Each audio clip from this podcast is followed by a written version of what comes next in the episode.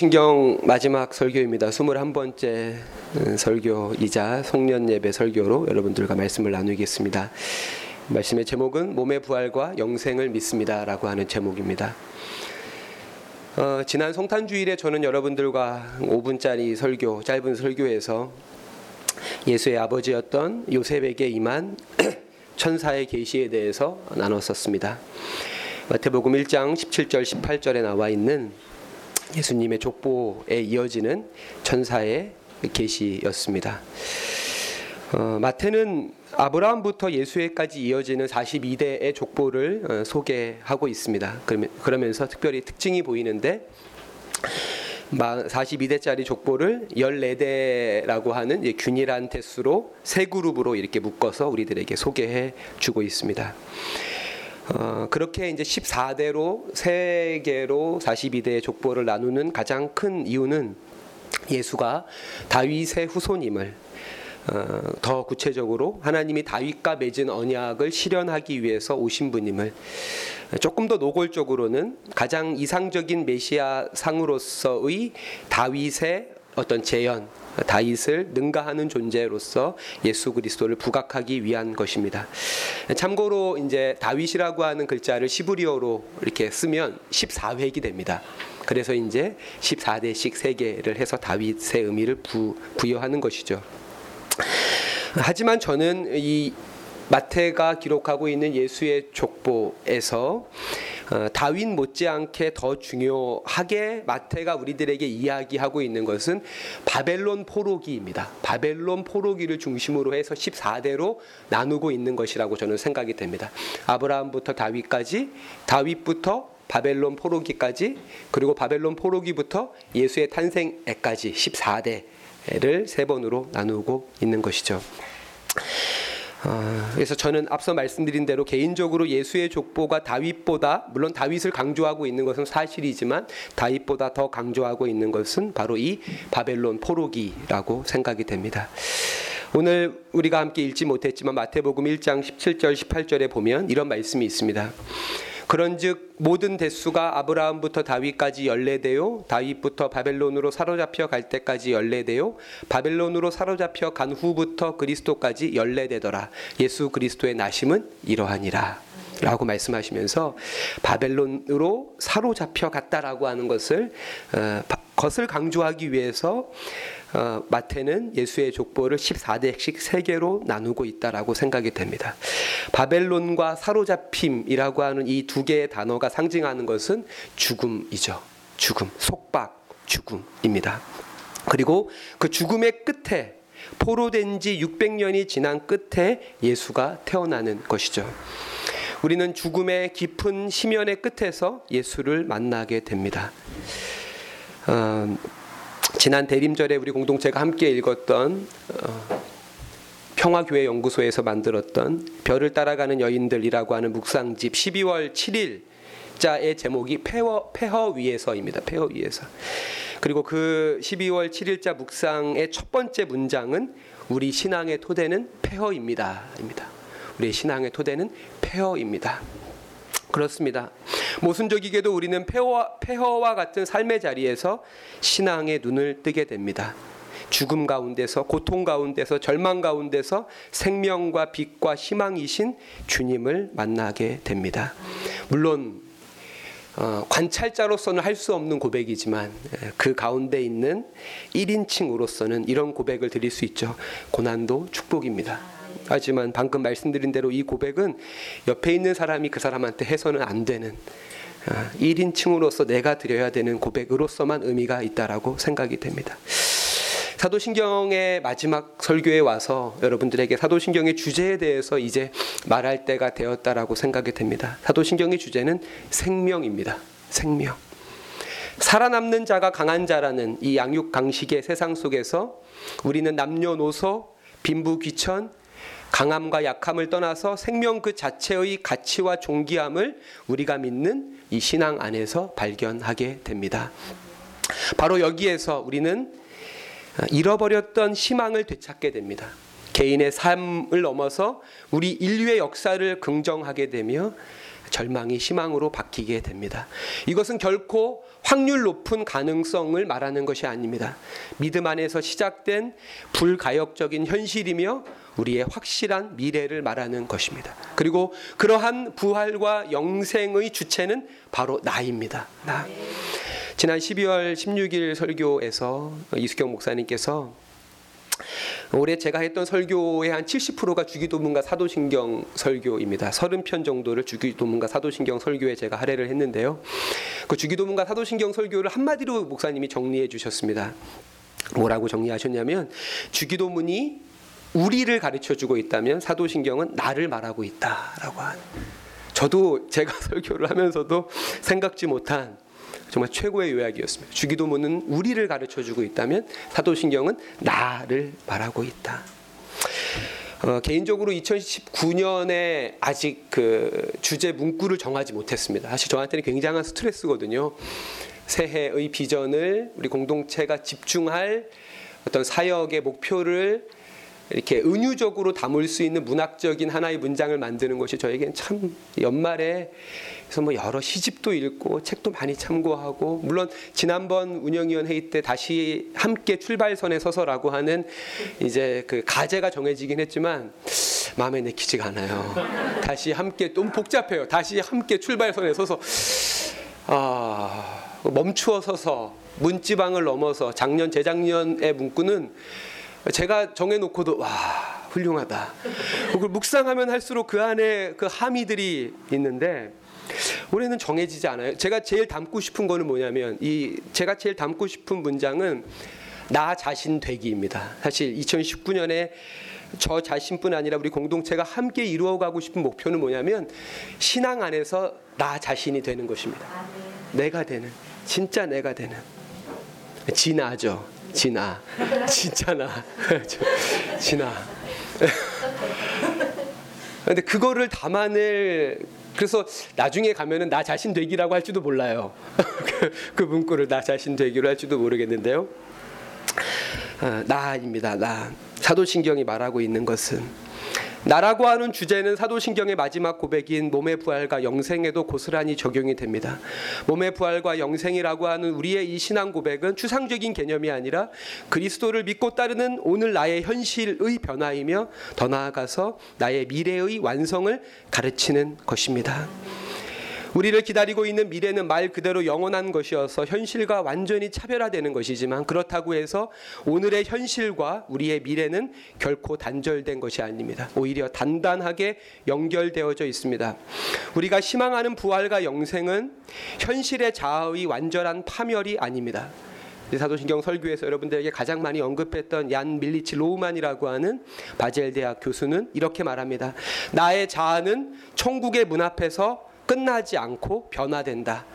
나의 역사는 산산조각되어 무로 돌아가지 않고 하나님의 계약의 역사에 기록된다. 하나님의 이 계약의 역사 속에 나의 삶의 참된 통합과 진정한 동일성이 있다. 라고 해방의 축제라고 하는 책에서 말하죠. 제가 어, 신일학교에서 아이들을 가르치면서 어, 뭐 매년을 하지 않지만 가끔 비교 종교를 가르칠 때가 있습니다. 우리 지섭이 김지섭 형제가 기억이 날지 모르겠지만은 어, 그래서 불교와 기독교의 가장 큰 차이가 뭐냐라고 했을 때 기독교는 자아의 완성을 말하지만 불교는 망아 나, 나, 내가 해체되는 것이 불교의 극락이거든요. 나라는 존재가 먼지와 같이 해체돼서 우주라고 하는 하나의 통합이 되는 나는 그 지점에서 기독교가 불교와 큰 차이가 있는 것이다. 라고 이제 아이들에게 이야기하면 아이들은 다 잡니다. 하나도 빠짐없이. 그래서 그 수업은 매년 하지 못하고 어, 아주 분위기가 좋은 반에 가끔씩 만나는 어, 하게 됩니다. 이러한 사실은 놀라운 축복이면서 동시에 우리들에게 큰 책임이 되죠. 요한복음 1장 15절에 이런 말씀이 있습니다. 말씀이 육신이 되어 우리 가운데 거하심에 우리가 그의 영광을 보니 아버지의 독생자의 영광이요 은혜와 진리가 충만하더라. 아멘. 말씀이 육신이 되는 것을 성육신이라고 한다면 육신이 말씀이 되는 것을 부활이라고 할 수 있다고 저는 생각합니다. 영생이 무엇입니까? 부활이 무엇입니까? 육신이 말씀이 되는 것입니다. 우리의 육체 안에 말씀이 거하는 것입니다. 우리가 그리스도와 하나 되는 것이고 우리가 그리스도의 사람이 되는 것입니다. 바울은 이와 같은 우리의 몸의 변화, 우리의 육체의 변화를 우리가 날마다 주님 앞에 드려야 되는 영적 예배라고 부르고 있고 그것을 위해서 바울은 나는 날마다 죽는다라고 고린도전서 15장에 고백을 하고 있습니다.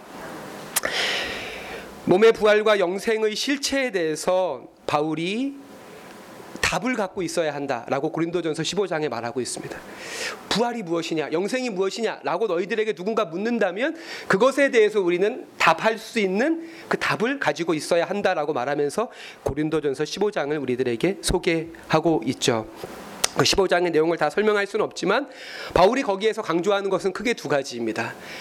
아, 먼저 그리스도인의 현실과 미래, 우리의 부활과 우리의 영, 그러니까 우리의 현실과 우리의 미래의 부활 사이에는 결코 어, 이렇게 비교할 수 없는 엄청난 차이가 존재한다라고 바울은 우리들에게 소개하고 있으면서 또 하나 바울의 강조점은 그 차이에 있어서 오늘 우리들의 책임을 강조하고 있습니다. 오늘 우리들의 책임을 부활 부활을 씨앗에서 맺혀지는 열매 우리가 사과 씨하고 사과의 열매를 비교하면 공통점이 전혀 없잖아요. 수박 씨하고 수박의 열매를 비교하면 공통점이 전혀 없잖아요. 상상할 수가 없잖아요. 수박 씨를 보면서 누가 수박을 상상할 수 있겠습니까? 참외 씨를 보면서 누가 참외를 상상할 수 있겠습니까? 바울이 하는 이야기가 바로 그것입니다. 우리가 육체를 심었는데 거기서 부활이 맺혀진다. 라고 바울은 말하고 있는 거예요. 고린도서 15장에서 이처럼 그리스도인의 부활은 놀라운 것이다. 라고 말하면서도 그 이 엄청난 축복에 있어서 우리의 책임이 있다는 거죠. 그것은 심어야 된다는 겁니다. 씨앗을 심어야 되고 그 씨가 죽어야만 그와 같은 열매로 결과된다라고 하는 것을 바울은 우리들에게 말해주고 있는 것이죠. 부활과 영생이라고 하는 현실과 미래, 그리스도인의 현실과 미래의 그 형격한 차이가 씨앗을 심고 심겨진 씨앗이 죽는 그리스도인들의 철저한 자기 부인과 복종으로 말미암는다는 것을 바울은 우리들에게 말하고 있고 그 연결선에서 오늘 저는 여러분들과 마태복음 16장 24절 제 인생 말씀인데요. 그 말씀을 함께 읽었었습니다. 우리가 믿는 부활과 영생은 십자가의 결과입니다. 십자가 없는 부활은 있을 수 없으며 죽음을 통과하지 않는 생명은 결코 있을 수 없습니다. 우리는 부활이라는 참된 소망을 오직 그리스도 안에서만 발견할 수 있습니다. 제가 말하고 있는 이 이야기는 예수 천당 불신 지옥을 말하는 것이 아니라 생명을 위한 타자를 위한 죽음인 십자가만이 영원한 생명의 부활로 이어진다라고 하는 것이죠. 어찌 보면 신앙이라고 하는 것은 나에서 우리로의 순례이며 조금 우리가 배운 대로 근사하게 이야기하면 사도신경에서 시작해서 주기도문으로의 순례입니다. 그렇기에 몸의 부활과 영생에 대한 신앙 고백은 개인적인 고백이면서 동시에 사회적인 고백 이어야 한다는 것이죠. 주기도문에서 예수님께서 하셨던 기도 나라가 임하시오며와 일치하는 의미입니다. 우리가 아까 함께 나눴던 고린도전서 15장에도 그와 같은 말씀이 있죠. 15장 24절에 그 후에는 마지막이니 그가 모든 통치와 모든 권세와 모든 능력을 멸하시고 나라를 아버지께 바칠 것이다. 라고 하는 전망을 바울이 신앙 안에서 어, 신자들에게 말하고 있습니다. 우리의 희망은 가능한가? 라고 하는 이 질문에 대한 답은 사도신경 안에서 긍정으로 답을 하게 되고 거기에서 시작해서 주기도문은 우리들에게 우리는 무엇을 희망해야 하는가로 이어지게 됩니다. 우리의 희망은 나 자신의 부활과 영생에서 시작해서 우리 모두의 부활과 영생입니다. 인류와 우주의 부활과 영생입니다. 그렇기에 나는 너를 용서해야 되고 나와 너는 하나가 돼야 되고 우리 안에 모든 차별과 혐오는 극복돼야 되고 우리는 더욱 서로 사랑해야 합니다. 그렇게 우리는 이 사회 모든 영역, 영적 영역에서는 물론이요, 교육의 영역, 경제의 영역, 의료의 영역, 정치의 영역, 노동의 영역, 환경의 영역에서 죽음의 문화와 죽음의 제도와 죽음의 관행에 저항해야 합니다. 지난 12월 27일 연말에 그래도 아, 너무 기쁜 소식이 들려졌죠. 27일 저녁에 김용균 법이라고 불려지는 산업안전보건법이 국회 본회의를 통과했습니다. 그 광경을 가슴 졸이며 지켜본 고 김용균 씨의 어머니 김미숙 씨는 방청석에서 기뻐하면서 너에게 갈 때 조금이나마 덜 미안하게 됐다라고 눈물을 훔쳤습니다. 부활을 믿는 사람들은 결코 죽음의 세력과 화해할 수 없습니다. 크리스토퍼 블룸 하르트가 말한대요. 우리는 죽음에 항거하는 사람들입니다. 죽음에 항거한다는 이 거창한 명제를 떠올릴 때 우리는 의사나 열사들을 꼭 떠올릴 필요는 없습니다. 왜냐하면 그것은 사랑 그 이상 그 이하도 아니기 때문에 그렇습니다. 아, 김기성 목사님은 이렇게 말합니다.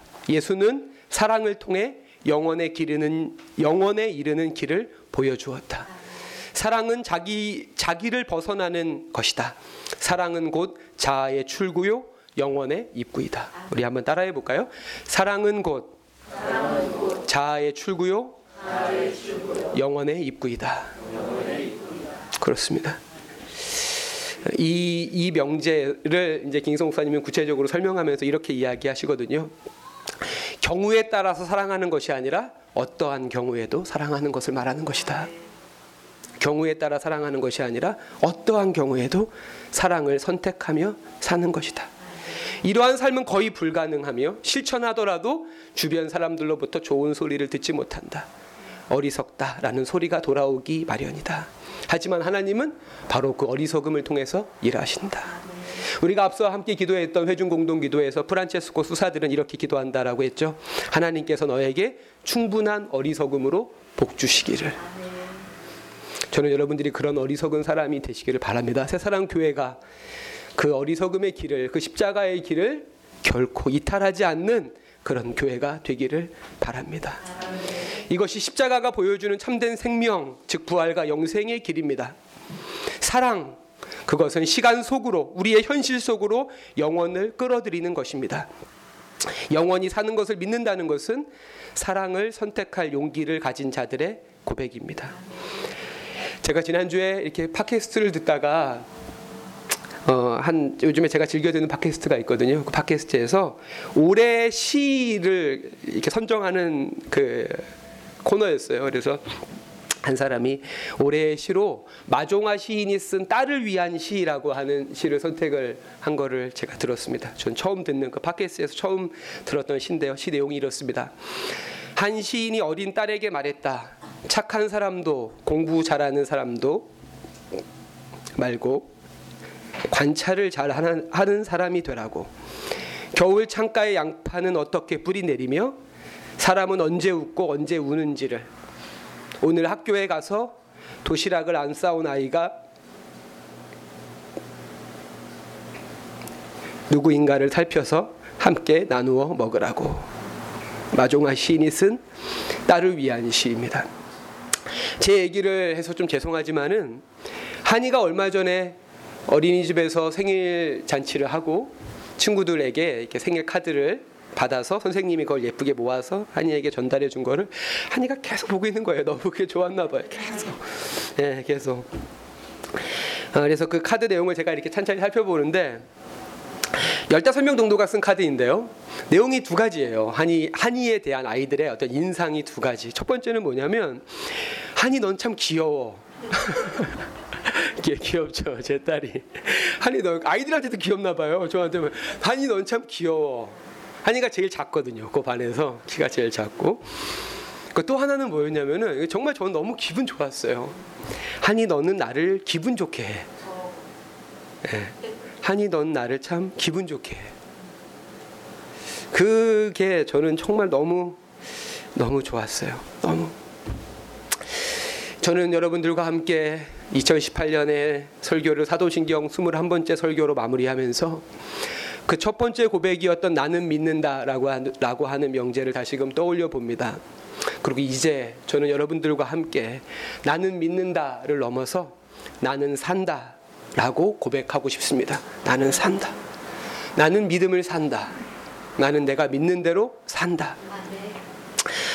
어, 사도신경 설교를 준비하면서 아까 이야기했던 많은 분들에게 어떤 이런 영감의 빛을 줬죠. 다행히 김기성 목사님도 그 오래된 세길이라고 하는 십계명, 주기도문, 사도신경 강해지 맨 마지막에 이제 에필로그를 쓰시면서 뭐라고 쓰고 있냐면 아, 고백과 삶의 틈을 좁히십시오라고 쓰고 있습니다. 고백과 삶의 틈을 좁히십시오. 음. 그러면서 십자가는 우리가 벗어 버려야 할 짐이 아니라 지고 가야 할 보배입니다. 라고 말합니다. 사랑하는 성도 여러분, 2018년의 마지막 설교에서 저는 여러분들과 함께 몸의 부활과 영생, 영원히 사는 것에 대해서 나눴습니다. 그것은 오직 십자가를 지는 삶 안에서만 만날 수 있고 소망할 수 있는 것입니다.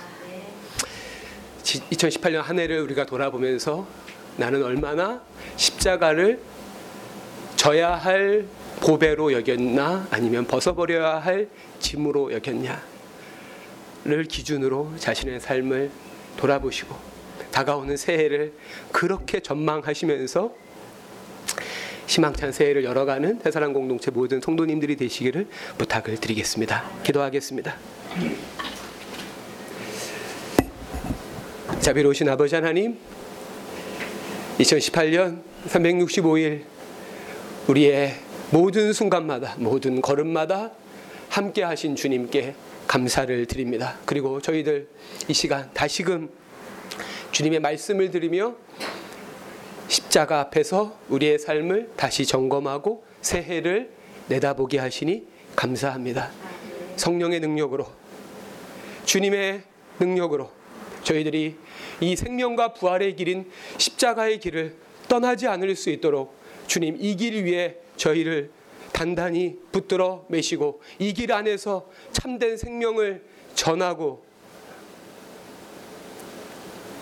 누리고 나누는 우리 사랑 공동체 모든 성도들 또 그들의 가정 또 우리 새사랑 교회 한국 교회 될 수 있도록 주님 크신 복을 내려 주옵소서. 예수님의 이름으로 기도합니다. 아멘.